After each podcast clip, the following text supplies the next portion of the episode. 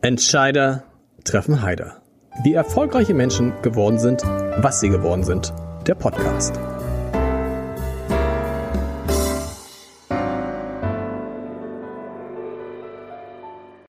Herzlich willkommen. Mein Name ist Lars Haider und ich habe heute eine Frau zu Gast, die ein Unternehmen leitet, das vor 111 Jahren von zwei anderen Frauen in Hamburg gegründet worden ist und in dem wahrscheinlich jeder Deutsche schon einmal in seinem Leben etwas gekauft hat. Vor allen Dingen jeder deutsche Mann, deutsche Frauen auch. Was mit Anna und Maria Carstens im Mai 1910 begann, das geht heute mit Tina Müller weiter. Ich freue mich sehr über die CEO, Vorstandsvorsitzende von Douglas. Herzlich willkommen. Ja, herzlich willkommen zurück. Ich freue mich auch, hier zu sein. Wie wichtig ist es eigentlich, wenn man so ein Unternehmen führt, genau zu wissen, wie seine Geschichte verlaufen ist? Ich glaube, das ist ganz wichtig, weil es gibt ja so einen Spruch, man muss wissen, wo man herkommt, um zu wissen, wo man hingeht.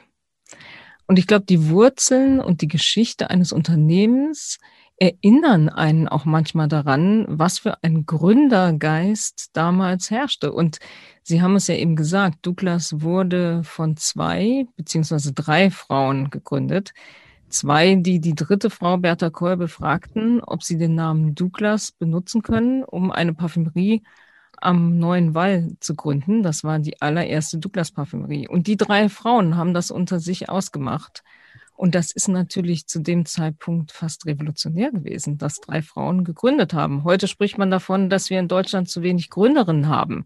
80% der Startups werden von Männern nach wie vor gegründet. Insofern freut mich das über alle Maßen, wie Douglas damals entstanden ist. Man muss einmal, für die, die das nicht wissen, Douglas selber ist von einem Mann gegründet worden. Das war aber nicht die Drogerie, sondern das war letztlich eine Seifenfabrik, wenn man so will.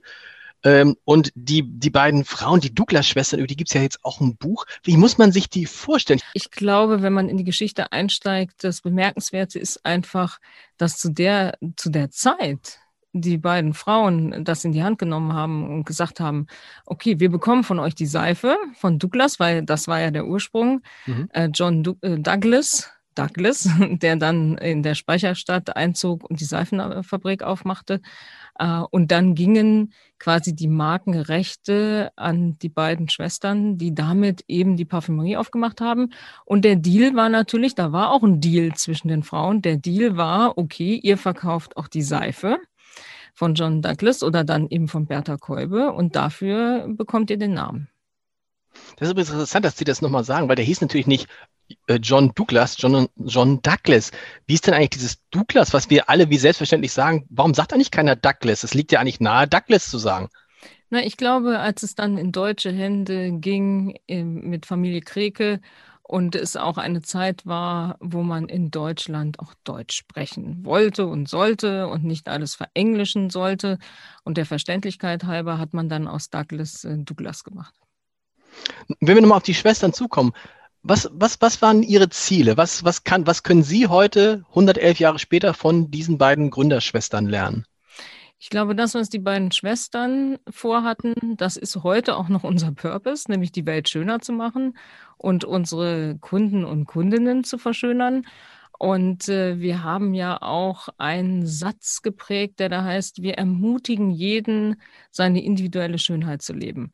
Und übrigens in dem Zeitalter, in der Generation, gab es ja andere große Unternehmerinnen in der Kosmetikbranche. Man erinnert sich an Elisabeth Arden, an Helena Rubinstein, Estee Lauder. Das waren alles Frauen, großartige Frauen, die Kosmetikunternehmen gegründet haben. Also es war fast wie eine Gründerwelle in dem Bereich damals. Oder auch dann Coco Chanel, natürlich mehr im Fashion-Bereich, aber es gab wirklich, wirklich Unternehmerinnen aus dieser Zeit.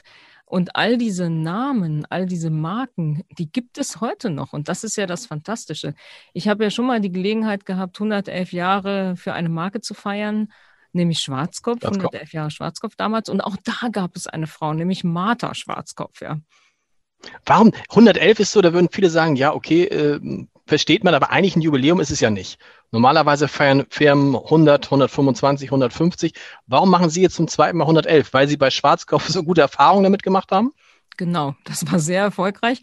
Und ich fand auch, 100 ist irgendwie, macht jeder. Und 111, das ist diese Kombination aus 3 mal 1. Das ist übrigens auch eine Bedeutung. Die 1 steht für nach vorne gehen, für mutig sein.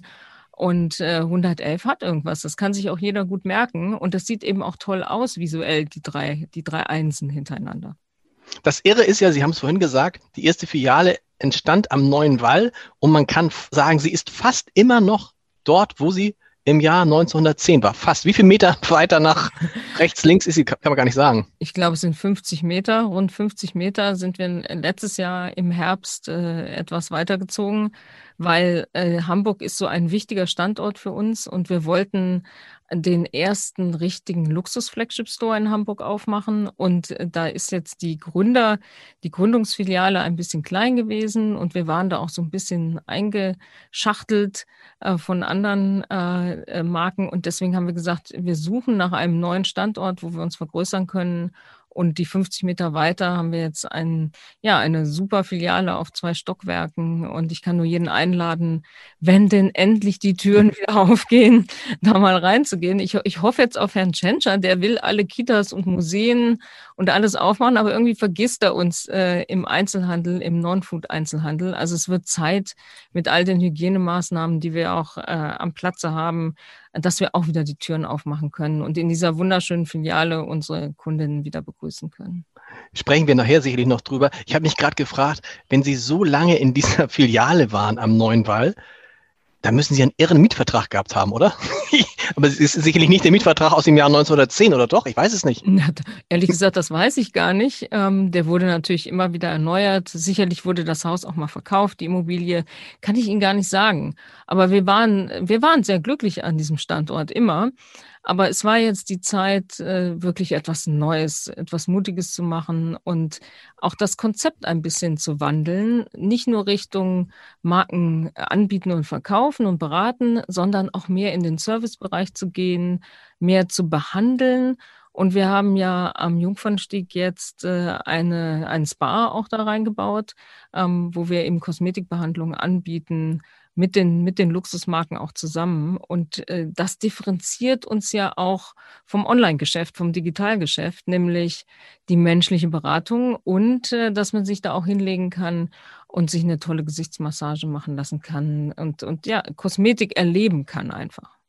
Das ist ein schöner Übergang eigentlich. Die Frage, die sich natürlich stellt, auch bei Ihnen ist, welche Rolle werden diese Filialen, die früher alles waren für Douglas, welche Rolle werden die spielen? Sie machen jetzt schon ungefähr die Hälfte, 2020 haben Sie ungefähr die Hälfte Ihres Umsatzes schon online gemacht. Ja, das ist eine rapide Entwicklung, natürlich auch nochmal akzeleriert durch Corona, wo natürlich zwangsweise viel mehr online gekauft wurde, weil die Filialen geschlossen sind und geschlossen waren. Aber der Trend, den gab es schon vorher. Also die Lust am Online-Einkauf mit all den bekannten Vorzügen hat sich auch in der Beauty-Branche entwickelt, sehr stark entwickelt.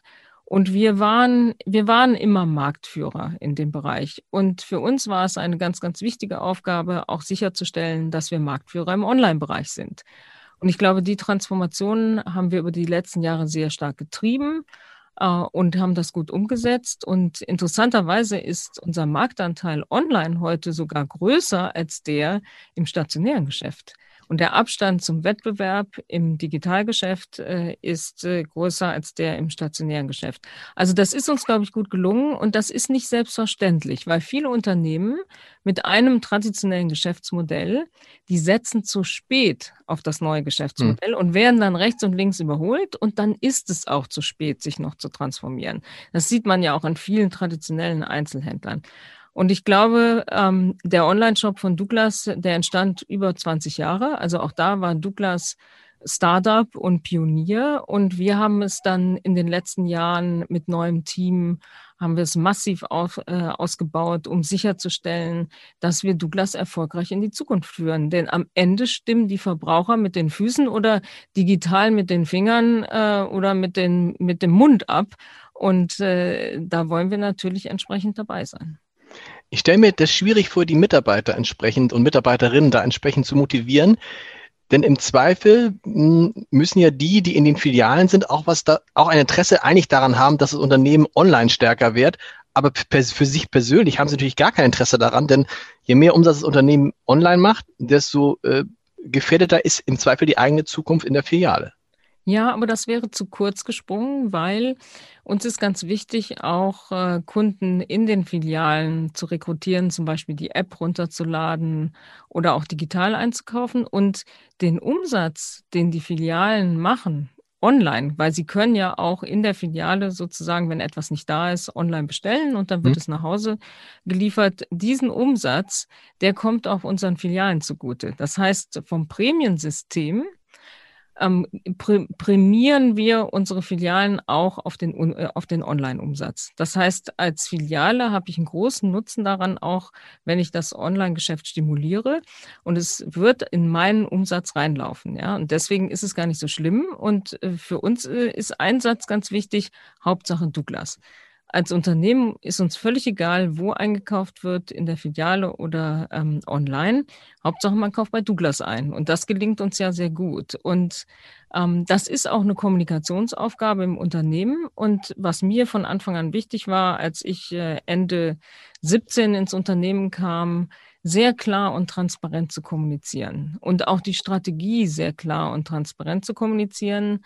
Und die Strategie, die wir damals lanciert haben, war #ForwardBeauty, Hashtag für die Digitalisierung des Unternehmens, damit da auch eine wirkliche Klarheit besteht, warum tun wir das und wo wollen wir hin?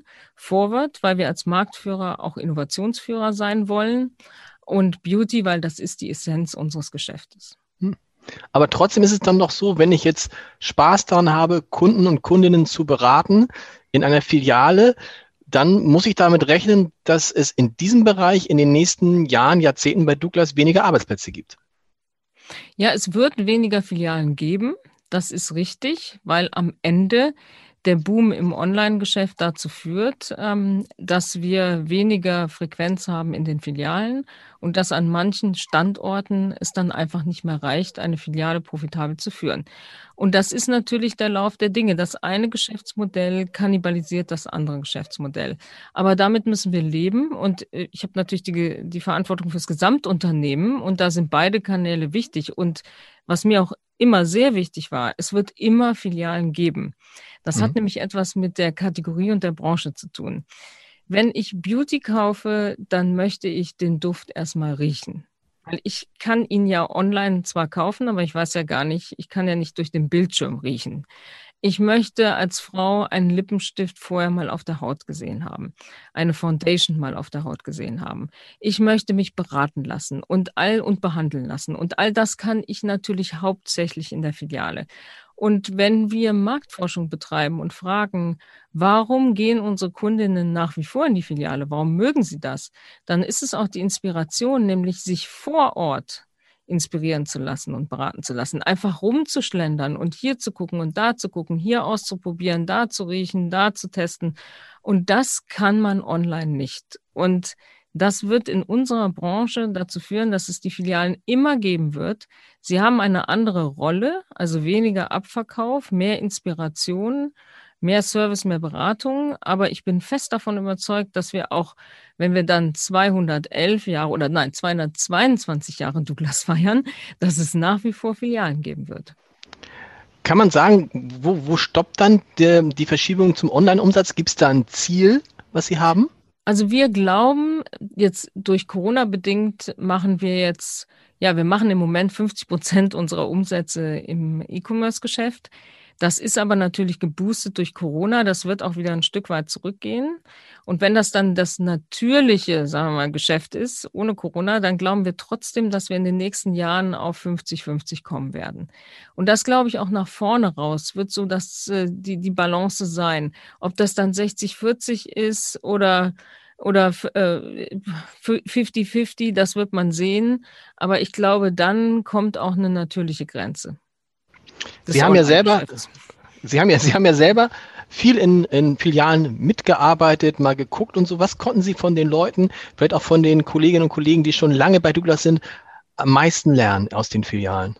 Am allermeisten. Ich habe auch damals 2017, quasi bevor ich ins Headquarter gekommen bin, ein paar Wochen in der Filiale gearbeitet oder in verschiedenen Filialen. weil man muss dieses Geschäft von, wie man so schön sagt, von der Pike auf verstehen. Und die Pike ist in dem Fall die Filiale. Und weil da ist 360 Grad Verkauf. Weil da sind Menschen, da passiert es, da sind Produkte, da kommt Technologie aufeinander. Und vor allen Dingen, da sind unsere Mitarbeiter, die den direkten Kontakt zu unseren Kunden und Kundinnen haben. Und die verstehen, was am Markt auch los ist und was die Bedürfnisse sind.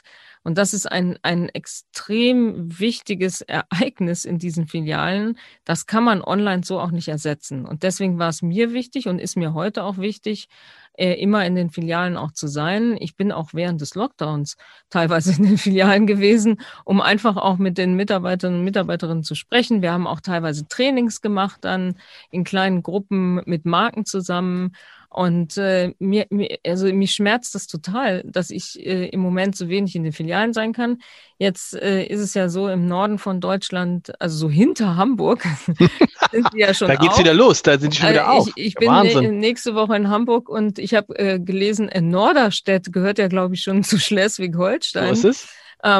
Insofern, das wird die erste Filiale sein, die ich besuchen werde nächste Woche, weil die hat schon auf. Wenn Sie da gearbeitet haben, was war das, was Sie konkret von den Kolleginnen lernen konnten? Erstmal habe ich gelernt, wie schwierig das ist. Da kommt nämlich eine Kundin rein und sagt, ich hätte gern das und das. Und dann muss man sich erstmal zurechtfinden. Wir haben ja teilweise in unseren Flagship-Stores 25.000 Produkte. Die muss man alle kennen. Da muss man wissen, wo die sind. Die muss man selber vielleicht schon mal ausprobiert haben. Da muss man trainiert worden sein. Da muss man eine unglaubliche Expertise haben, um eine Kundin gut zu beraten. Oder auch Männer, die reinkommen und sagen, ich möchte meiner Frau etwas schenken. Ich habe keine Ahnung, was. Können Sie das jetzt für mich übernehmen, den Job, was auszusuchen?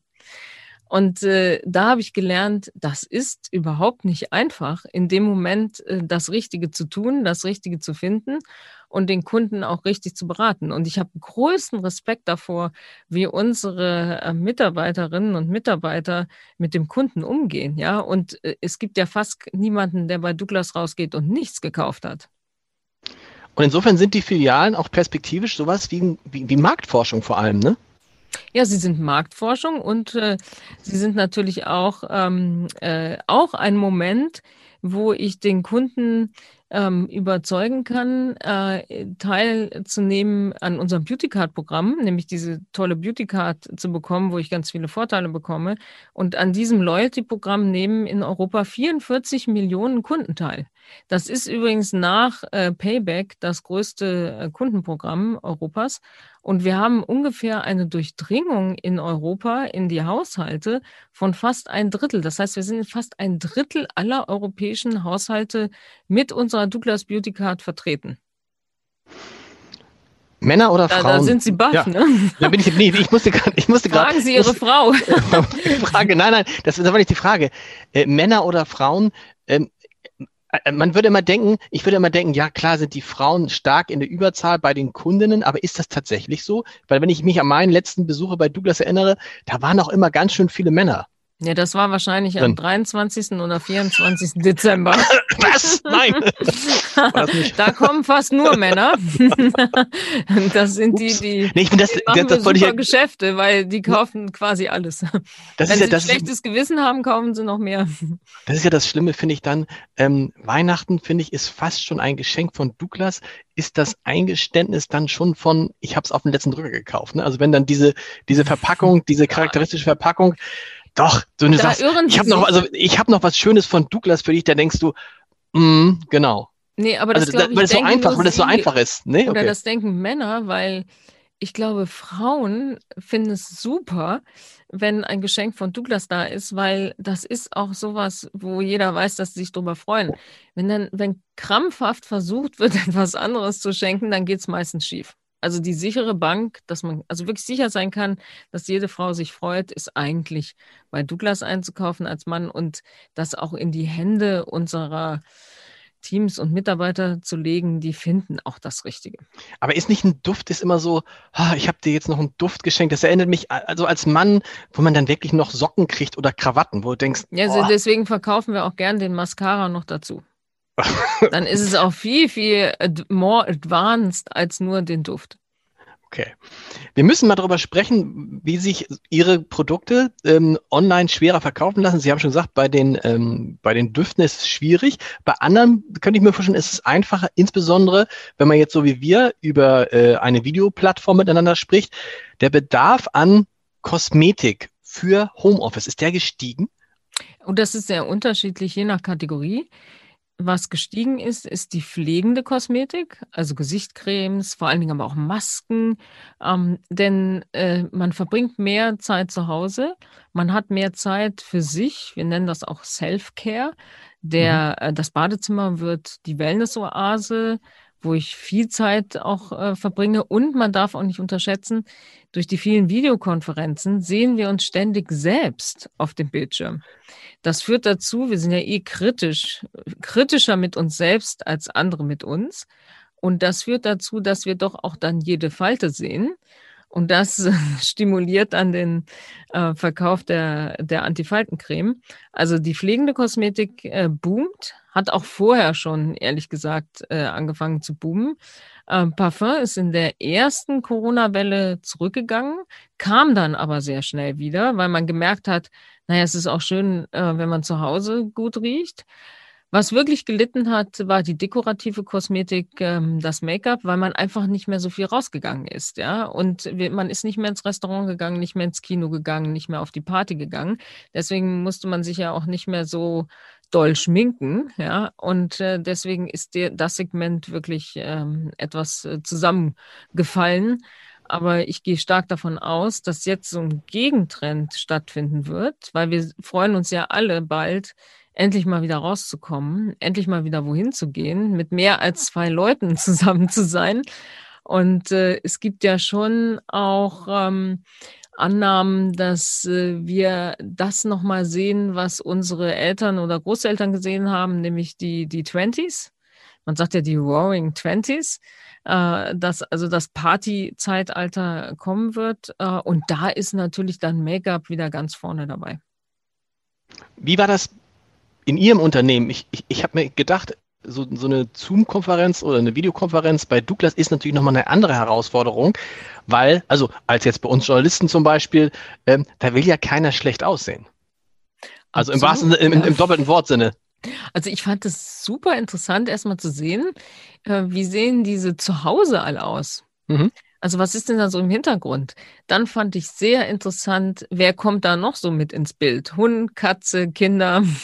Ich habe so viel gesehen. Ich bin so viel, oder wir alle sind so viel näher auch privat rangerückt, weil wir plötzlich jeden zu Hause gesehen haben und das Umfeld gesehen haben. Und das Umfeld erzählt ja auch etwas über den Menschen. Und ja, natürlich, ich würde sagen, es gibt 2 Richtungen. Die einen haben ganz eisern sich weiter von ihrer besten Seite gezeigt und Beauty weitergelebt, so wie sie das auch im Büro getan haben. Und dann gibt es natürlich einen Gegentrend, auch im Markt. Das ist der Natural-Trend, ja. Das ist der No-Make-up-Trend, und da geht es wirklich in das Ungeschminkte rein, und beides habe ich gesehen bei unseren Mitarbeiterinnen und Mitarbeitern. Sie selber haben mal gesagt, dass Sie am Anfang mit dem Homeoffice gefremdelt haben. Wie hat sich das entwickelt? Ja, das zwangsweise war ich ja dann zu Hause, auch in der ersten Welle. Das hat sich so entwickelt, dass ich so ein bisschen ein Hybridmodell gefahren bin, auch mit meinen Kollegen in der Geschäftsführung. Wir waren so 1, 2, 3 Tage im Büro, 2 Tage zu Hause, mal so, mal so. Und ich glaube, das wird auch das Modell der Zukunft sein, nämlich beides. Beides ist möglich, und am Ende, das habe ich auch immer der gesamten Organisation gesagt, mir ist eigentlich völlig egal, wo jemand arbeitet. Mir ist wichtig, dass dabei was bei rauskommt und dass der Output stimmt. Aber wo das passiert, das ist mir eigentlich nicht wichtig. Und durch die digitalen Videokonferenzmittel, und das funktioniert ja gut, klappt das auch. Nichtsdestotrotz glaube ich, dass man immer wieder auch die sozialen Kontakte im Büro braucht. Weil es ist doch ein Unterschied, ob man sich gegenüber sitzt. Und ich glaube auch, dass Kreativität stärker aus Spontanität entsteht im Austausch. Und da ist Gestik und Mimik eben auch sehr wichtig. Und es geht schon ein Teil bei der Videokonferenz, geht schon ein Teil der Gestik und Mimik verloren. Und auch so die kleinen Details gehen ein bisschen verloren, ne? So die Zwischentöne. Und ich glaube, Vertrauen baut sich dann auch eher im Realen auf, als nur über den Videoscreen. Wie werden Sie es machen, wenn Corona vorbei ist? Darf dann jeder entscheiden, wie er arbeiten möchte? Oh, das diskutieren wir gerade. Mhm. Und also das ist eine spannende Diskussion, weil da gibt es so viele unterschiedliche Meinungen und wir sind auch noch zu keinem Schluss gekommen. Ich bin ehrlich gesagt froh, dass wir jetzt auch noch quasi alle zu Hause sind, weil ich möchte ein Modell finden, wo auch jeder Freiheiten hat und jeder glücklich ist. Und das müssen wir final noch entscheiden. Ich frage mich ja immer, das ist aber ein großes Problem, was viele große Konzerne haben, muss man das überhaupt regeln? Mhm. Kann man das nicht quasi den jeweiligen Vorgesetzten dann frei überlassen? Weil ich glaube, in dem Moment, wo man mobiles Arbeiten regelt, da hat es ja schon ein Stück seines Kerns, nämlich die Flexibilität verloren. Und dann hoffen, dass noch einer kommt. Ne? Also, wenn keiner kommt, also ich habe neulich auch in einem Podcast mit einem gesprochen, der sagt, ja, also wir haben nie darüber nachgedacht, ob wir an Bürofläche sparen sollten, aber jetzt stellt sich die Frage natürlich, und lieber spare ich doch ein paar tausend Quadratmeter Bürofläche ein, als vielleicht noch 50 Mitarbeiter. Das ist, finde ich, absolut valide. Und ich glaube, man muss die Wahlmöglichkeit auch geben.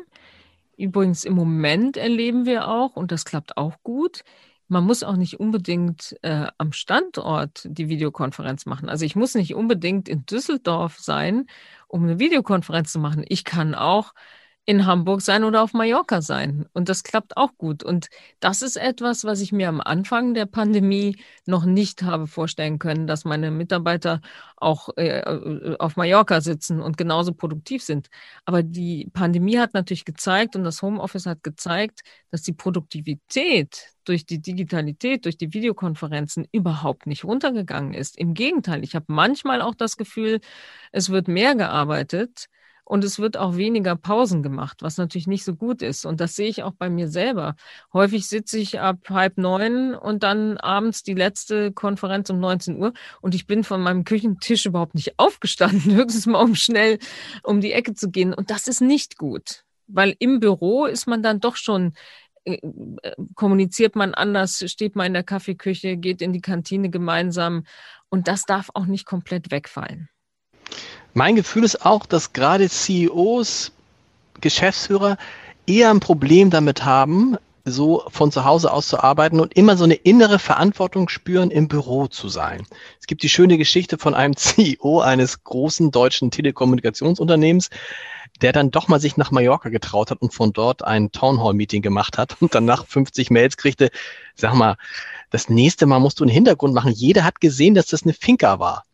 So, aber ist das noch in so einem besonders, man denkt, also so der Kapitän, die Kapitänin muss auf der Brücke sein, egal was passiert?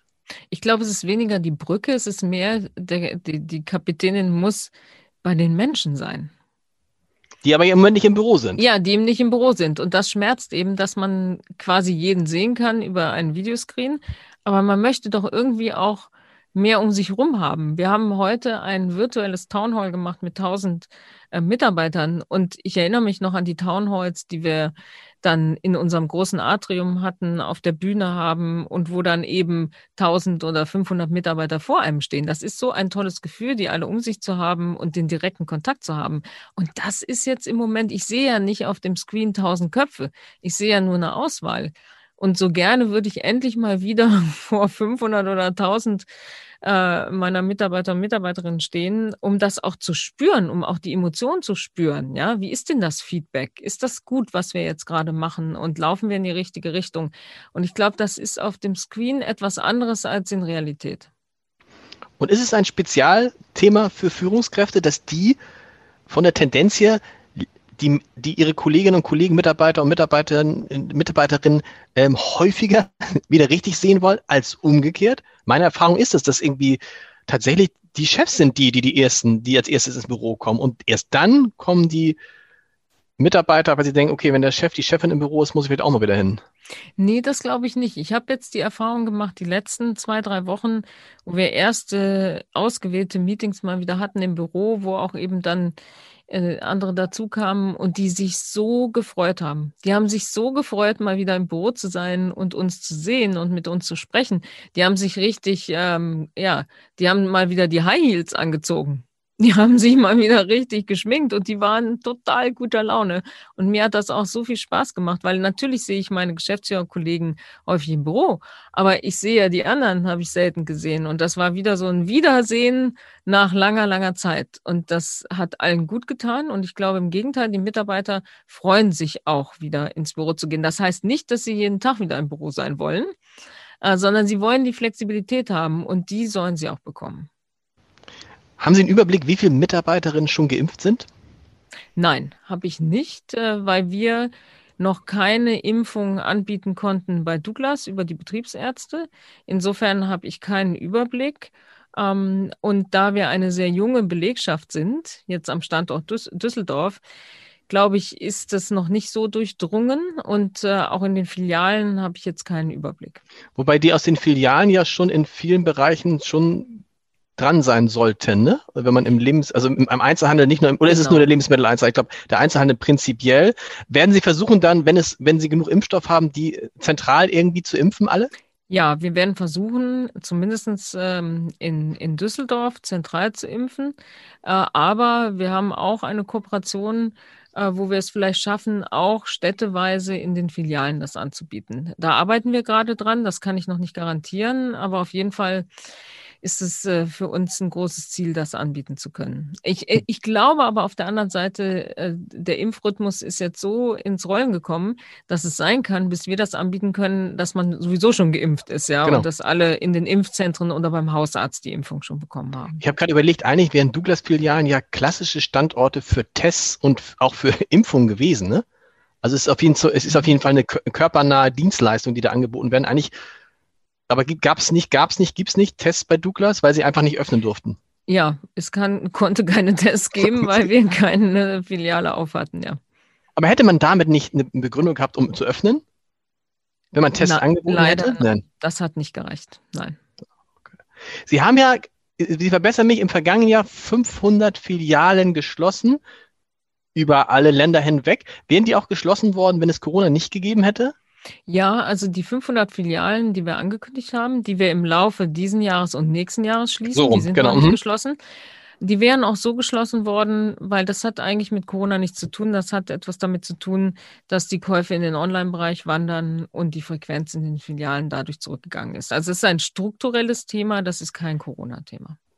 Okay, wir müssen sprechen, eines meiner Lieblingsthemen, über Biokosmetik. Also Bio ist ein Lieblingsthema, über Kosmetik würde ich gerne mit Ihnen sprechen. Man hat nicht immer Douglas mit Biokosmetik verbunden, das kann aber jetzt auch eine falsche Wahrnehmung von mir sein. Welche Rolle spielt Biokosmetik für Ihr Unternehmen? Spielt eine immer größer werdende Rolle, weil das ist einer der großen Trends im Markt, ist das Thema Natur, Bio, organisch und auch Clean Beauty. Clean Beauty ist eine Welle, die aus den USA kam und in Clean Beauty Produkten sind gewisse Inhaltsstoffe, die kritisiert werden, einfach nicht enthalten. Die sind da rausgenommen. Und wenn man alles zusammenpackt, dann ist dieser Markt, macht heute schon, auch in der Premium- und Luxuskosmetik, macht heute schon so 20% aus, ja, und ist kommend eigentlich von 10%. Es gab immer Wellen, wo die Naturkosmetik größer war und dann ist sie wieder ein bisschen zurückgegangen. Und jetzt durch die Clean Beauty Welle, auch durch das Thema Sustainability, Nachhaltigkeit, vegan leben, organische Inhaltsstoffe, ist es ein Megatrend geworden. Dem zollen wir auch Respekt und Raum durch das Sortiment. Das heißt, Marken, die wir ins Sortiment nehmen für unser stationäres Geschäft, aber vor allen Dingen auch online. Wir haben heute über 140.000 Produkte online im Sortiment. Das kann ich in keiner Filiale abbilden, aber alles, was wir neu listen online, davon ist vieles genau in dem Bereich, nämlich im Bereich Natur, Bio und Clean Beauty. Was heißt das dann für die Art und Weise, wie diese Produkte verpackt sind? Denn das eine ist ja, dass das Produkt an sich ein Bioprodukt ist mit möglichst wenig Schadstoffen. Aber wenn es dann in einer massiven Plastikdose oder sonst was drin ist, ist ja auch ein Problem. Plastik ist übrigens das Stichwort in der Kosmetik. Man wundert sich oder man glaubt es gar nicht, wie viel Plastik in der Rezeptur war. Als Füllstoff oder auch als Beiwerk. Und wir haben ja auch eigene Marken bei Douglas, die Douglas-Kollektionen. Und hier haben wir schon vor längerer Zeit entschieden, dass wir keinen Mikroplastik mehr haben wollen in den Formulierungen. Aber es geht dann natürlich über die Formulierung hinaus in Richtung Packung. Und hier ist natürlich auch das Thema Plastik vorherrschend. Da wird viel durch Glas auch ersetzt oder durch Recycling, auch durch Rezyklat im Glasbereich. Also das, was in anderen Branchen sich gezeigt hat, zeigt sich auch 1:1 in der Kosmetikbranche, dass Verpackung und auch Umverpackung, und hier kommen wir natürlich auch, wenn es um den Karton geht, vor allen Dingen im Online-Geschäft oder auch um die Tüte, dass die möglichst compostable ist. Das sind alles Themen, an denen wir arbeiten, und das erwarten unsere Kunden auch, dass wir hier einen großen Schritt machen. Da die Weinhändler sind gerade dabei zu überlegen, warum gibt es eigentlich Weine nicht in einem Mehrwegsystem? Warum sind Weinflaschen immer Einwegartikel? Könnte man sich das auch für Kosmetikprodukte vorstellen, dass man sagt, okay, ihr kauft das bei uns und dann gebt ihr das zurück wie eine normale Apfelsaftflasche? Ja, und bei uns wird es eher sein, dass man Wiederbefüllungsstationen hat. Und die ersten Marken bieten das bereits an. Zum Beispiel Susanne Kaufmann, auch eine Gründerin, Unternehmerin mit einer Gesichtspflegemarke, die jetzt wirklich das erste richtige Refill-Konzept hat, wo man einfach mit der Flasche nach Hause geht und mit der Flasche wieder zurückkommt und sie dann abfüllt und daraus ein Mehrwegsystem macht. Und das ist nicht so einfach, ja, weil es bedarf natürlich auch der Säuberung, und gerade Kosmetikprodukte dürfen ja keine Fremdstoffe enthalten, ja. Das ist ja etwas, was wir auf die Haut aufbringen, und die Haut ist sensibel. Insofern müssen wir sicherstellen, dass es hygienisch ist und den Vorschriften auch entspricht. Aber ich glaube schon, dass das ein Potenzial hat, auch in die Richtung zu denken und anzubieten, eben mit Refill zu arbeiten.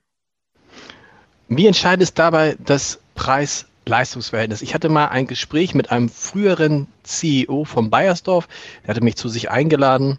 Hat mir dann das ganze Produktportfolio vorgestellt, und dann sprach ich ihn auch drauf an und sagte, was ist denn mit Bio-Kosmetik? Und sagte, Bio ist völlig, können Sie völlig vergessen. Entscheidend ist, was kostet das und wie sieht die Verpackung aus? Hat mir dann irgendwelche Verschlüsse gezeigt und so.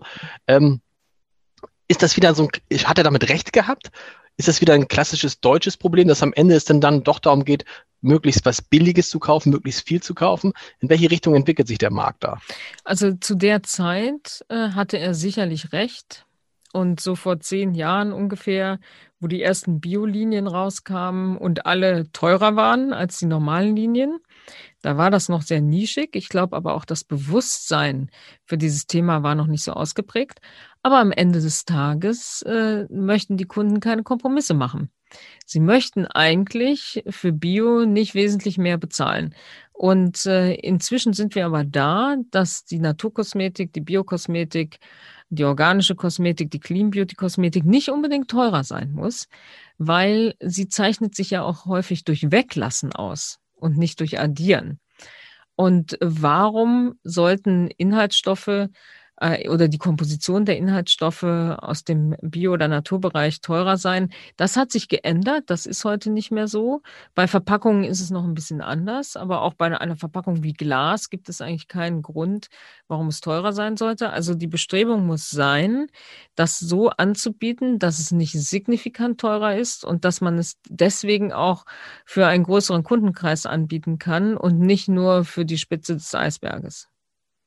Ich habe Beiersdorf auch deshalb natürlich angesprochen, weil es ein Hamburger Unternehmen ist, aber auch, weil sie, was ich nicht wusste, bis ich mich auf diesen Podcast vorbereitet habe, weil sie fast mal bei Beiersdorf gelandet wären, sogar schon sie hatten einen Vertrag unterschrieben. Ja, das ist richtig. Fast ist hier das Stichwort. Ich hatte mich ja auch schon darauf gefreut. Aber naja, also die große Lehre aus der Geschichte ist, bevor man den Vertrag unterschreibt, muss man vielleicht nochmal alles mit bedenken. Ich hatte ein recht langes Wettbewerbsverbot in meinem alten Vertrag bei Henkel.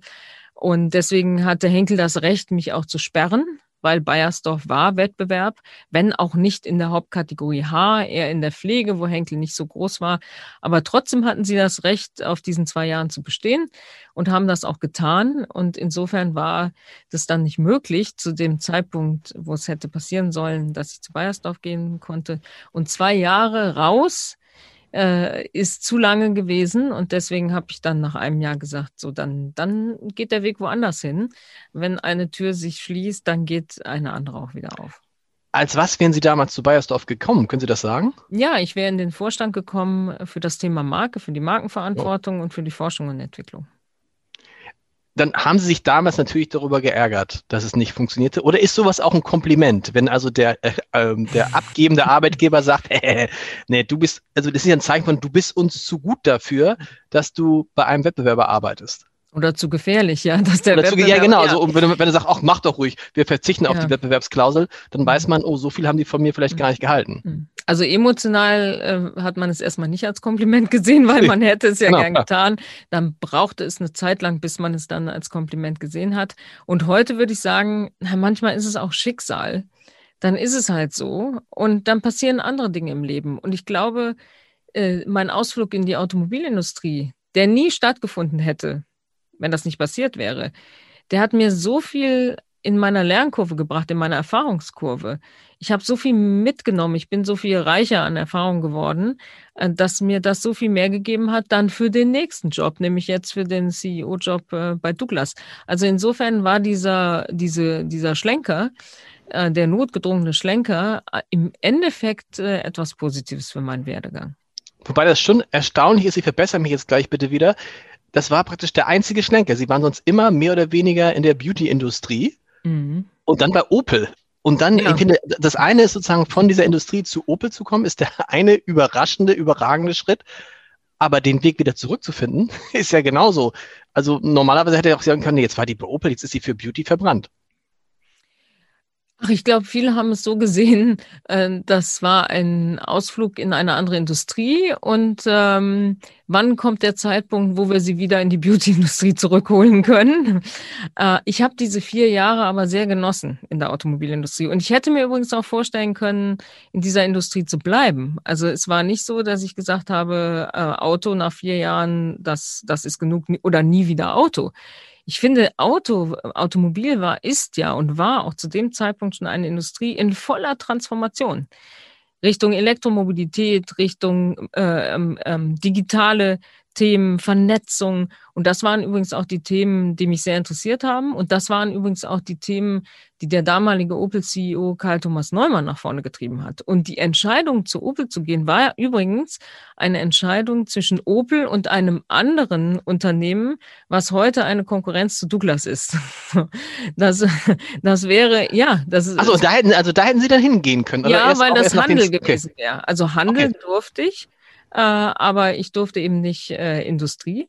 Und aber zu dem Zeitpunkt, als ich die Gespräche hatte mit Karl Thomas Neumann und auch mit Mary Barra, die CEO von General Motors, weil Opel gehörte ja zu General Motors, die einzige Frau in der Automobilindustrie, die es auf einen CEO-Job geschafft hat.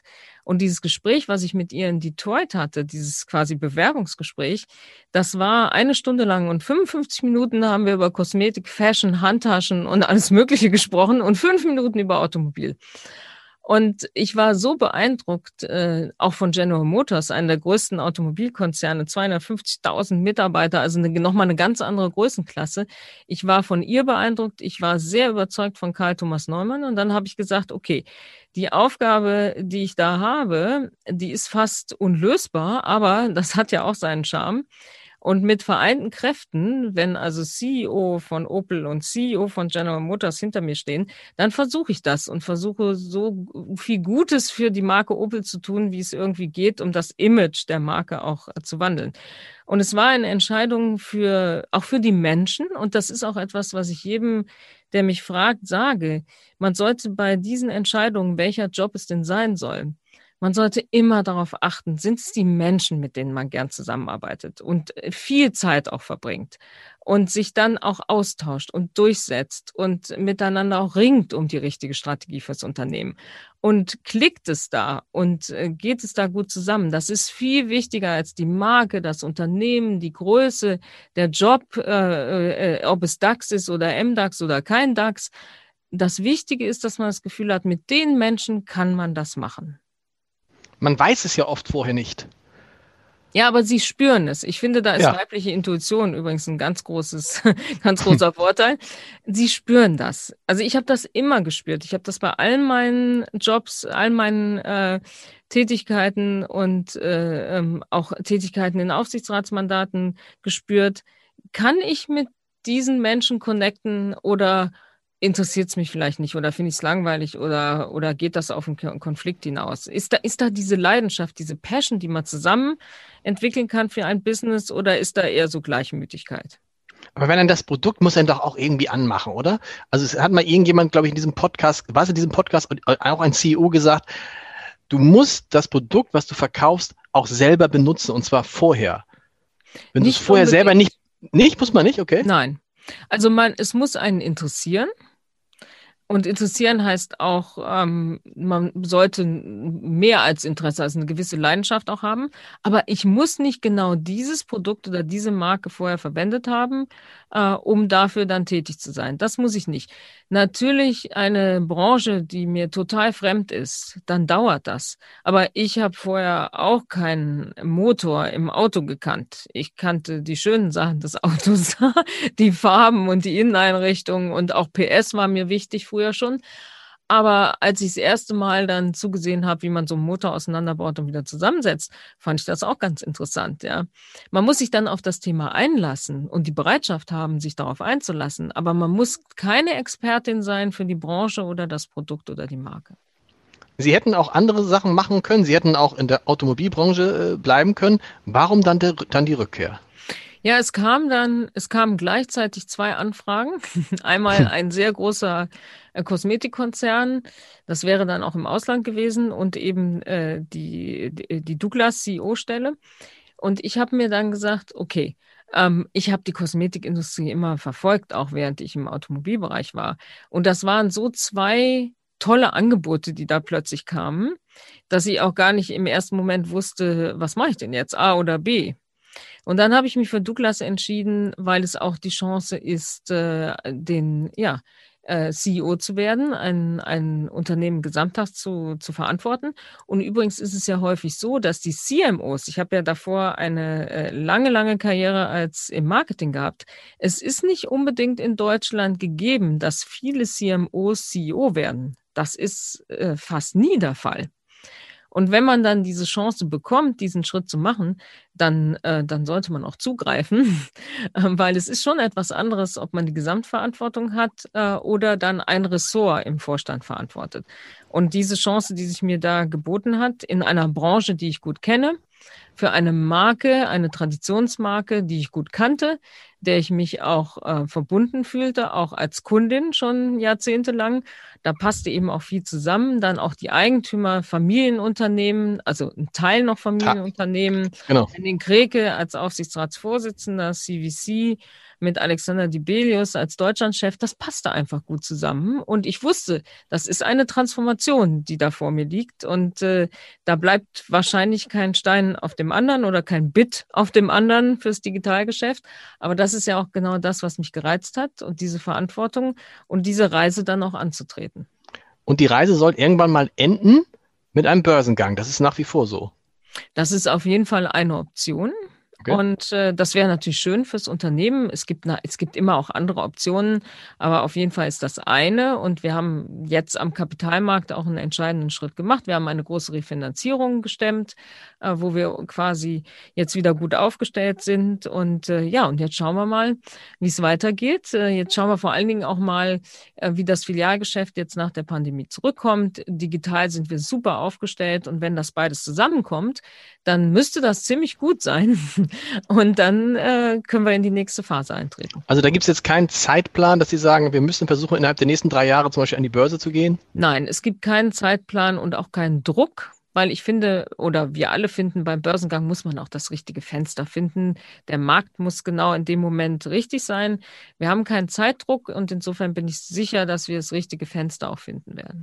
Hat Sie eigentlich überrascht, dass die Börse nach dem Schock im März vergangenen Jahres sich so dermaßen nicht nur erholt hat, sondern wenn man sich die Börse anguckt, denkt man, war nicht mal irgendwie eine Pandemie irgendwo oder nicht? War da nicht mal irgendwas? Die Börse guckt ja immer in die Zukunft. Ja. Und ich glaube, in dem Moment, wo klar war, es kommt schon nach einem Jahr ein Impfstoff, der funktioniert und andere sind in der Pipeline. Ich glaube, das war der Moment, wo man gesagt hat, okay, dann kann man den Schalter schon mal umlegen. Es ist Licht am Ende des Tunnels. Und man hat natürlich gesehen, dass die ganzen digitalen Modelle, die ganzen digitalen Geschäftsmodelle ja auch sich extrem erfolgreich entwickelt haben. Und all die Tech-Werte, die ja vor allen Dingen geboomt haben. Die Old Economy ist so ein bisschen nachgezogen und kommt jetzt vor allen Dingen, weil man weiß, okay, jetzt geht es dann auch wieder los. Man hat dann ja auch China gesehen, dass es wieder losgeht, die ja die Pandemie als erstes auch gut bewältigt haben. Und ich glaube, es ist einfach der längere Blick in die Zukunft, dass Corona auch dazu geführt hat, dass die schlechten Geschäftsmodelle auch ein Stück weit aussortiert worden sind, radikaler aussortiert worden sind, als es vielleicht ohne Corona passiert wäre und dass es damit auch so ein Clean-up im Markt gegeben hat und dass, wer das jetzt gut durchgestanden hat, Corona, eigentlich auch ein Geschäftsmodell hat, was gut nach vorne trägt. Sie haben vorhin schon über den Hamburger Bürgermeister gesprochen. Nun muss man wissen, Sie sind, das wusste ich auch nicht, halbe Hamburgerin. Sie haben auch einen Wohnsitz in Hamburg, schon seit 15 Jahren oder wie ja, ungefähr? Nee, nicht so lange. Nicht so lange? Also so, halbe Hamburgerin. Schlecht. Naja, ich bin so Rheinländerin ab und zu in Hamburg. Aber ja, erstmal ist Hamburg eine wunderschöne Stadt. Ich finde, es ist die schönste Stadt Deutschlands. Und das ist nichts gegen Düsseldorf. Ich liebe Düsseldorf, ja, für seine Vorzüge. Aber ästhetisch gesehen ist Hamburg natürlich wunderschön. Naja, und dann gibt es immer einen besten Grund auf der Welt, um in einer Stadt zu sein, der Liebe wegen. Okay. Und das war auch der Grund. Und ich bin wirklich sehr, sehr gerne in Hamburg. Und dann haben Sie Peter Tschentscher verfolgt, wie wir alle natürlich, als jemanden, der sehr vorsichtig war in dieser Pandemie, die man zugutehalten muss. Er hat die Stadt relativ gut durch die Pandemie geführt. Hamburg ist jetzt seit Wochen, Monaten irgendwie nach Schleswig-Holstein das zweiterfolgreichste Land in der Pandemiebekämpfung. Und trotzdem, ich weiß nicht, ob Douglas dabei war, haben aber 50 große Hamburger Einzelhändler im Hamburger Abendblatt eine große Anzeige geschaltet, die ich so noch nicht erlebt habe mit der Überschrift: Haben Sie uns vergessen, Herr Bürgermeister? Ja, und Douglas ist jetzt auch Teil dieser Initiative, seit 3 Tagen sozusagen, okay. Weil Alexander Otto hat ja diese Initiative mitgegründet und wir haben gesprochen und ich habe gesagt, eigentlich, wir möchten da auch mitmachen, weil es ist wirklich so, dass wir jetzt auch ein Zeichen setzen wollen, dass wir ein Tick weit, ja, wir sind ein Tick weit vergessen worden, ja, auch für meine Branche. Wir alle laufen zu DM, zu Müller oder zu Budnikowsky und kaufen Düfte, kaufen Gesichtscreme und. Stimmt, die haben ja alle durchgängig geöffnet gehabt, und genau. Und das ist ja auch kein Herd der Infektion gewesen, das hat das RKI ja auch nochmal belegt, dass der Einzelhandel nicht der Treiber der Infektion war. Und insofern finde ich, wenn jetzt die Zahlen deutlich unter die 100er-Inzidenz fallen, auch über mehrere Tage, dann finde ich, sollte man nicht nur die Museen aufmachen, sondern dann sollte man jetzt auch den noch geschlossenen Einzelhandel auch wieder aufmachen, weil wir haben tolle Hygienekonzepte und ich glaube, wir haben mindestens genauso gute Hygienekonzepte wie Rewe, Edeka oder Budnikowsky. Und deswegen appelliere ich auch, ohne dass wir jetzt schon bei dieser Anzeige dabei war, dass man uns jetzt bitte nicht vergisst und dass wir die Türen wieder aufschließen können. Sie haben ja recht, ich habe das noch gar nicht so bedacht. Sie sind ja so dicht an Budni, an DM dran, dass man sich dann schon die Frage stellen kann, wieso haben die eigentlich, und die haben ja im Zweifel das Geschäft, was Sie gemacht haben, mitgenommen. Weil die haben ja eben nicht nur die lebenswichtigen, systemrelevanten Dinge verkauft wie Klopapier, was auch immer, ohne jetzt despektierlich zu sein, sondern eben halt auch Parfums und Kosmetika und das ganze Programm. Ja, das zeigen auch die Marktforschungspanels, dass wir auch während des ersten Lockdowns Marktanteile stark verloren haben an die Drogeriemärkte. Und es gibt ja auch Drogeriemärkte wie Müller, die auch einen großen Anteil Parfümerie haben im Geschäft. Die sind zum Glück wiedergekommen, die Umsätze, also die Kunden sind wieder zu uns zurückgekommen. Aber je länger die Pandemie oder je länger der Lockdown dauert, desto mehr gewöhnen sich die Kunden vielleicht auch daran, das alles dann im Drogeriemarktbereich zu kaufen und nicht mehr bei Douglas. Und davor habe ich schon ein bisschen Sorge. Und deswegen finde ich, ist es jetzt auch an der Zeit, dass auch wir wieder dabei sein können. Wie ist Douglas denn ins Jahr gestartet? Können Sie das schon sagen? 2020 war ein Jahr Umsatzrückgänge. In welcher Größenordnung? Also wir haben letztes Jahr im einstelligen Bereich nur Verluste gehabt beim Umsatz durch das starke Digitalgeschäft, ja. Wir haben jetzt in Quartal 1 und 2, unser Jahr fängt immer am 1. Oktober an. Also nicht im Januar, sondern am 1. Oktober. Deswegen haben wir jetzt schon Quartal 2. Und auch in beiden Quartalen zusammen konnten wir den Umsatzverlust, getrieben natürlich durch das Filialgeschäft, aber durch das tolle E-Commerce-Geschäft im einstelligen Bereich halten. Das ist ziemlich gut, auch im Vergleich zu anderen Händlern, die viel weniger Digitalgeschäft haben. Also das Digitalgeschäft, das Online-Geschäft, das E-Commerce-Geschäft, was jetzt im letzten Quartal mit 75% nochmal gewachsen ist, auf schon sehr hohem Niveau letztes Jahr, und 68% im Halbjahr gewachsen ist, das konnte einiges natürlich kompensieren, weil Sie können sich vorstellen, im stationären Geschäft, da ist es schon massiv eingebrochen durch die Lockdowns in ganz Europa. Insofern hat uns das E-Commerce-Geschäft da auch gerettet, dass es nicht so schlimm gekommen ist. Und jetzt, wir sehen jetzt die ersten Länder, die wieder aufgehen, Polen, Holland, Schweiz, Österreich, die schon auf sind. Und wir sehen auch, wie nach dem ersten Lockdown, dass die Kunden zurückkommen. Ja, und darauf bauen wir jetzt auch. Und wir sind jetzt da für unsere Kunden. Jetzt kann es wieder losgehen. Was sehen Sie denn in diesen Ländern im Umfeld? Das ist ja für mich so eine Wundertüte. Wer ist denn eigentlich noch da? Von den Händlern, zum Beispiel in der Hamburger Innenstadt. Im Moment sieht man überall noch die Schriftzüge, man sieht die gleichen Geschäfte, aber wir können ja nicht sicher sein, dass jetzt alle auch wieder aufmachen. Vielleicht haben wir es gar nicht gemerkt und sie sind schon verschwunden. Was sind so Ihre Erfahrungen in anderen Ländern, wo es schon wieder losgegangen ist? Also es gibt übrigens auch Prognosen vom Handelsverband in Deutschland, dass bis 1/3 der Geschäfte in den Innenstädten vielleicht zumachen. Ich hoffe, das passiert nicht. Wir sehen im Ausland deutlich geringere Zahlen jetzt von geschlossenen Geschäften. Also es ist auf keinen Fall 1/3. Deswegen bin ich auch ganz zuversichtlich. Und es ist von Markt zu Markt natürlich ein bisschen unterschiedlich. Es gibt Länder, die sind sehr Shopping-Center geprägt, wie Südeuropa, und andere mehr Einzelfilialen und innerstädtisch geprägt, wie Deutschland. Und ich denke, da wird es auch nochmal einen Unterschied geben. Aber es ist viel zu früh, da jetzt schon eine belastbare Aussage zu treffen. Und es kann auch so sein, dass man erstmal, dass sie sich vielleicht gerade jetzt gerettet haben über diese Phase, dann aufmachen und dann doch feststellen in den nächsten 2, 3 Monaten, 4 Monaten, so wie Sie sagen, Mist, die Kunden kommen vielleicht gar nicht wieder, weil sie sich ans Online-Geschäft gewöhnt haben oder an eine andere Vertriebsform. Das wird noch spannend. Ich habe noch vielleicht zwei Themenbereiche, über die ich mit Ihnen sprechen wollte. Einen kurzen und einen langen, was heißt lang? Ihre Werbekampagne zum 111. Geburtstag, ja nicht Jubiläum, ist eine ungewöhnliche. Wie sind Sie drauf gekommen? Das ist jetzt nicht so, vielleicht können Sie sie kurz beschreiben und kurz erzählen, was der Hintergrund ist.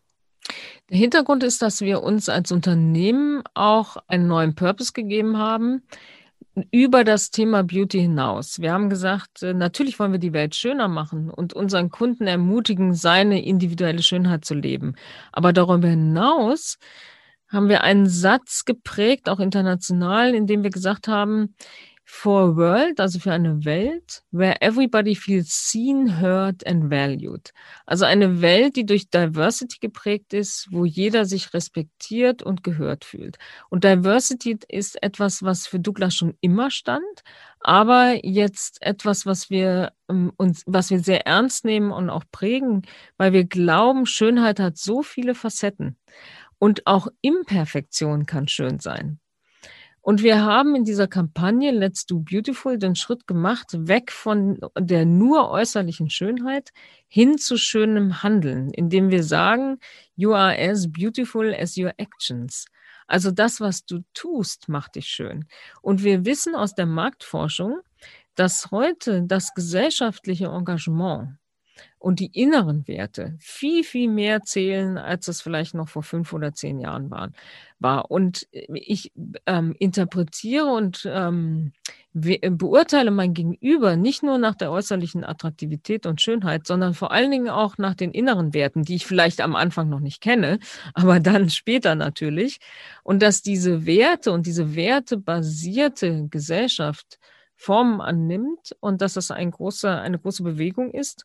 Und das wollten wir abbilden. Und wir wollten vor allen Dingen keine klassische Schönheit abbilden, sondern wir wollten eine sehr diverse Schönheit abbilden. Und deswegen haben wir ganz ungewöhnliche Menschen auch gefunden, die sich für diese Kampagne engagiert haben. Ich würde mal sagen, von einem Spektrum von A bis Z. Einer Dame, die die Brust amputiert ist nach einer Chemotherapie, nach einer Krebsbehandlung, bis hin zu Harper, einem Tänzer, der seine Homosexualität lebt. Und all das wollten wir abbilden. Und ich glaube, das ist uns gut gelungen mit dieser Kampagne, die den Titel Let's Do Beautiful trägt. Und wenn man das googelt, kann man sich das einmal ansehen, auch in einem wie ein virtuelles Museum. Und wir werden am 17. Mai die Kampagne auch in TV starten. Aber ich glaube, es ist noch schöner, sich ein bisschen online damit zu beschäftigen, mit dem großen Spektrum, als nur jetzt den klassischen TV-Spot. Wenn du die Schönheit, das ist ja dieses Prinzip, die Schönheit kommt von innen. Aber ist das nicht eigentlich eine schlechte Nachricht für ein Unternehmen wie Douglas? So, du bist so schön, wie du bist. Das heißt aber auch, du brauchst ja unsere Produkte im Zweifel gar nicht. Oh, das glaube ich nicht, weil man will ja diese Schönheit auch ausdrücken. Mhm. Und jeder drückt diese Schönheit anders aus. Und die Freiheit zu haben, es so zu leben, wie auch die inneren Werte es ausdrücken möchten, das ist es ja, glaube ich, dann, worum es geht. Ja? Und dann kommen natürlich all diese Produkte und Marken ins Spiel, mit denen man das kann, die man als kreatives Mittel nehmen kann, um sich zu gestalten, sich zu inszenieren und einfach das auszustrahlen, was man auch von innen heraus, welche Botschaft man auch von innen heraus hat. Und übrigens, Beauty ist ja auch immer ein Statement über die Person. Also alles, was wir tun, auch optisch, sagt ja etwas über unser Inneres. Das stimmt, da muss ich gerade dran denken, dass ich zuletzt im Dezember beim Friseur war. Was sagt das jetzt über mein... Da denken wir dann drüber nach. Ja, aber nach diesem Podcast. Stellt man fest, es gibt eine, wie heißt die, Effilierschere? Ich sage es immer falsch. Und damit kommt man immer ganz gut über die Runden. Ja, und Sie sind übrigens einer der wenigen Männer, die in der Pandemie sich haben keinen richtigen Vollbart wachsen lassen. Er wächst nicht. Okay. Da ist können wir vielleicht auch was tun. Gibt's da ein Mittel? Sie haben ja sehr, sehr volles Haar. Ja. Das ist ja auch. Kopf, aber nur leider, ja. Insofern, da ist es gelandet, ja. Man kann nicht alles haben. Ja. Ich bin ein großer Haargel-Käufer. Insofern, wenn Sie da was zum Nachfüllen haben, haben Sie noch Kontakt zu Beiersdorf? Das muss man natürlich in Hamburg immer fragen. Ja, natürlich, weil Beiersdorf ist einer unserer ganz großen Lieferanten. Stimmt. Also ganz regelmäßigen Kontakt. Vor allen Dingen natürlich auch für uns ganz wichtig, La Prairie. Gehört ja auch zu Beiersdorf. Aber natürlich auch die Konsumentensparte mit Nivea. Wir haben fast alles im Sortiment von Beiersdorf. Und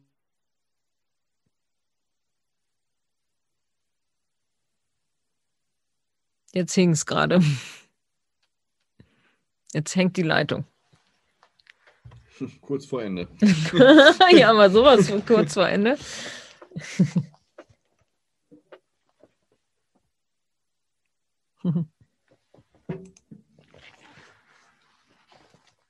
Da ist wieder was. Aber hören Sie noch was? Ja, jetzt höre ich Sie wieder. Da war plötzlich, so, das war gestört. Plötzlich was, also ich stell die Frage noch. Bin ich froh, das ist nicht nur, da muss man nicht nur meine dusselige Frage ganz am Anfang einmal rausschneiden, sondern jetzt auch diese Pause. Ich fange nochmal an. Haben Sie noch Kontakt zu Beiersdorf? Ja, sehr viel Kontakt, weil Beiersdorf ist auch einer unserer Lieferanten. Vor allen Dingen natürlich mit La Prairie, der Gesichtsmarke im Hautpflegebereich, aber auch andere Produkte aus dem Konsumentenbereich. Auch Nivea ist bei uns gelistet. Insofern haben wir sehr engen Kontakt.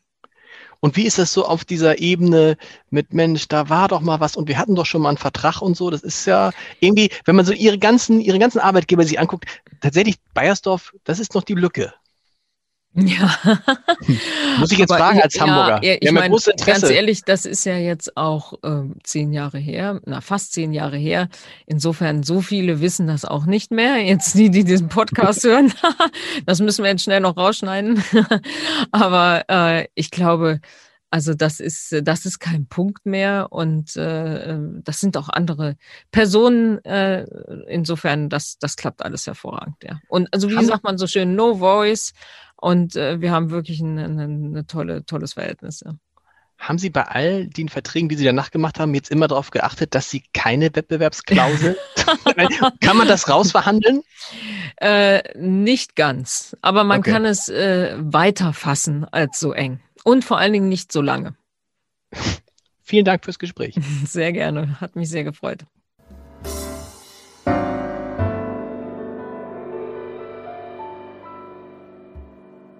Weitere Podcasts vom Hamburger Abendblatt finden Sie auf abendblatt.de/podcast.